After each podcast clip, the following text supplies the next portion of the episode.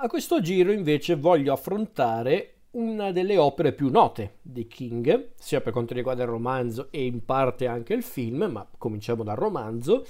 Un romanzo del 1991 che è un, un, romanzo molto importante per King per diversi motivi, ma è anche uno dei romanzi più apprezzati, più amati dai lettori di King e non solo, anche da certi spettatori se consideriamo anche il film, ma ripeto ci arriveremo. Il romanzo in questione è Cose preziose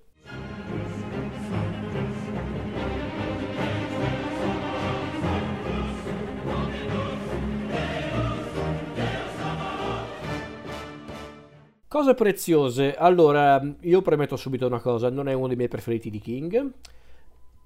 E adesso cerco di spiegarvi il perché. Brevemente di cosa parla Cose preziose. La storia è quella di Castle Rock, una piccola cittadina del Maine, una cittadina immaginaria, una delle cittadine immaginarie create da King per le sue storie. Se non erro, forse questa è anche l'ultima storia eh, ambientata proprio a Castle Rock, perché Castle Rock, come dicevo, è una cittadina che abbiamo già visto in altre opere di King come La Zona Morta, Cuyo, La Metà Oscura, eh, oppure Il Corpo, quella da cui hanno poi basato, hanno basato il film Stand By Me, insomma è l'ultima opera credo ambientata a Castle Rock e praticamente la vita di Castle Rock, la vita quotidiana di Castle Rock viene sconvolta dall'apertura di un nuovo negozio chiamato Cose Preziose.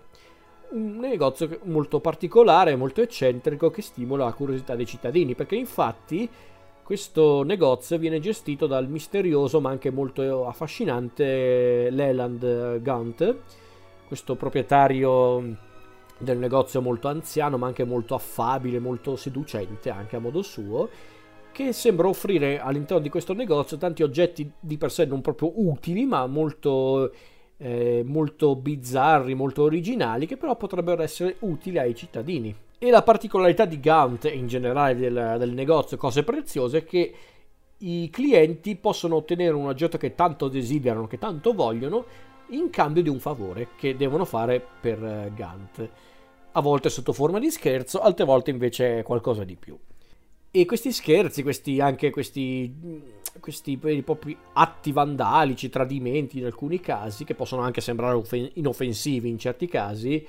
solo che tutti questi eventi portano a un vero e proprio crescendo di, di,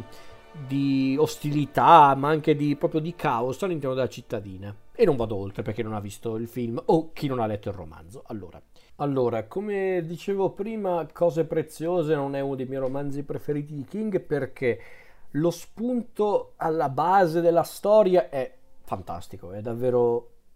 efficace, non originalissimo per carità, perché comunque King stesso aveva detto che comunque si era ispirato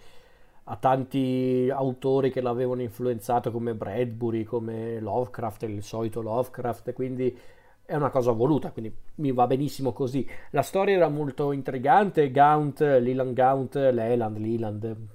se vogliamo usare la pronuncia americana, è sicuramente un, uno dei cattivi più memorabili creati da King, uno dei più sinistri, uno dei più subdoli, uno dei più macchiavellici e mefistofelici, quindi davvero,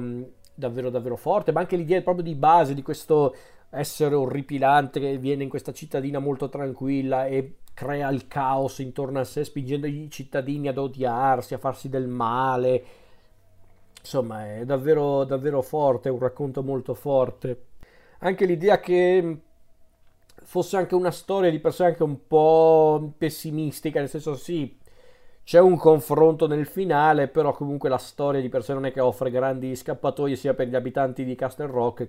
O per lo stesso protagonista effettivo eh, della storia, ovvero Alan Pegborn, il, lo sceriffo che abbiamo già incontrato in altri romanzi di King. E questa cosa gli piaceva, c'è solo un problema, è che eh, è un romanzo incredibilmente prolisso, è, una, è, un difetto che ha spesso King, eh, di, di, di, tirare per le lunghe le cose, di perdersi troppo in certe cose, in certi dettagli. E mi dispiace questa cosa perché di per sé, ripeto, la storia di, eh, di cose preziose era davvero intrigante. È intrigante, è intrigante, ripeto, ci sono dei momenti molto forti, molto intriganti in cose preziose, ma ripeto, in certi punti tira davvero troppo per le lunghe questa storia. È un po' un difetto che ha spesso King, ovvero quello di soffermarsi nei dettagli, che quella cosa la posso anche accettare, ma troppo, troppi dettagli, forse perché ci sono anche troppi personaggi in questo racconto, però vabbè, ok, è una cosa che accetto. Peraltro King ha detto che secondo lui questa è una sorta di eh, capitolo finale di una trilogia che lui aveva iniziato con la metà oscura e poi un racconto breve presente nella raccolta 4 dopo mezzanotte, la storia è il fotocane, che in effetti è la storia in cui viene introdotto un personaggio presente anche in eh, Cose Preziose, che è Pop Merrill, e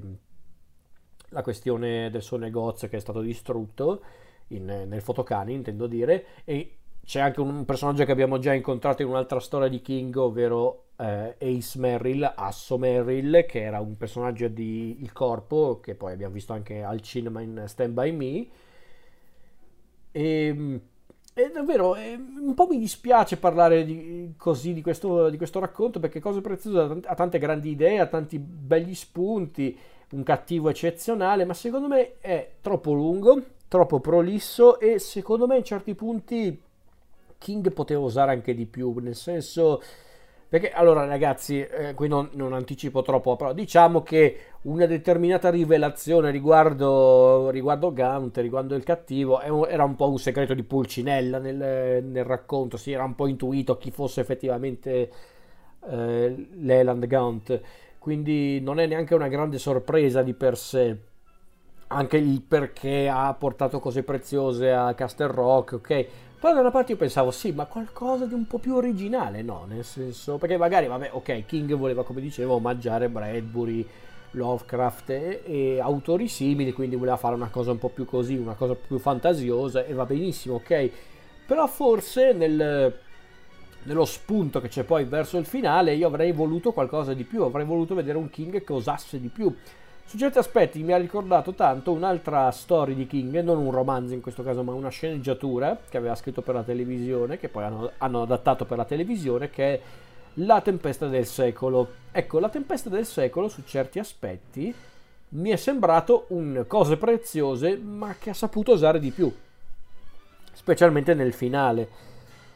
Eh, anche quello era un racconto che si ispirava tanto a, a, certi racconti di Lovecraft, in certi punti ricordava anche un po' Fog di John Carpenter, quindi era interessante anche per quello, ma secondo me anche quella era la storia di un personaggio malvagio che entrava in scena, sconvolgeva gli equilibri di una cittadina e portava all'estremo quelle conseguenze, quindi forse la tempesta del secolo è davvero era, era appunto cose preziose ma con un po' più di coraggio secondo me. Io la vedo così almeno perché poi mi rendo conto che cose preziose come dicevo prima è uno dei racconti più amati di King quindi mi guardo bene dal dire che è un, è un romanzo mediocre. Non è un romanzo mediocre assolutamente no. Semplicemente non mi fa impazzire per quei motivi che ho appena detto. A questo punto parliamo un attimo del film Cose preziose del 93 diretto da eh, Fraser Clark Aston, il figlio di Charlton Aston, su sceneggiatura di W.D. Richter. Allora, il film di per sé è una fedele trasposizione del romanzo, narrativamente parlando è praticamente identico, se non fosse che in certi punti è davvero efficace, in certi punti quando mostra gli elementi più crudeli del romanzo,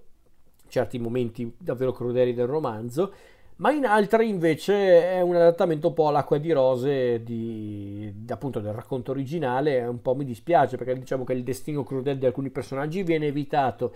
C'è anche uno scontro finale decisamente più articolato e anche un po' più speranzoso nei confronti dei cittadini di Castle Rock onestamente, ecco, il finale è un po', un, po', un po', ridicolo, secondo me, in certi punti, quindi un po' mi dispiace. Quindi il, il, film in sé è anche guardabile, per carità, si guarda tranquillamente, è anche ben realizzato e c'è anche un cast comunque di tutto rispetto, perché abbiamo comunque Max von Sydow nel ruolo di Gaunt, e lui è perfetto, vabbè, è Max von Sydow, che, che vi aspettavate.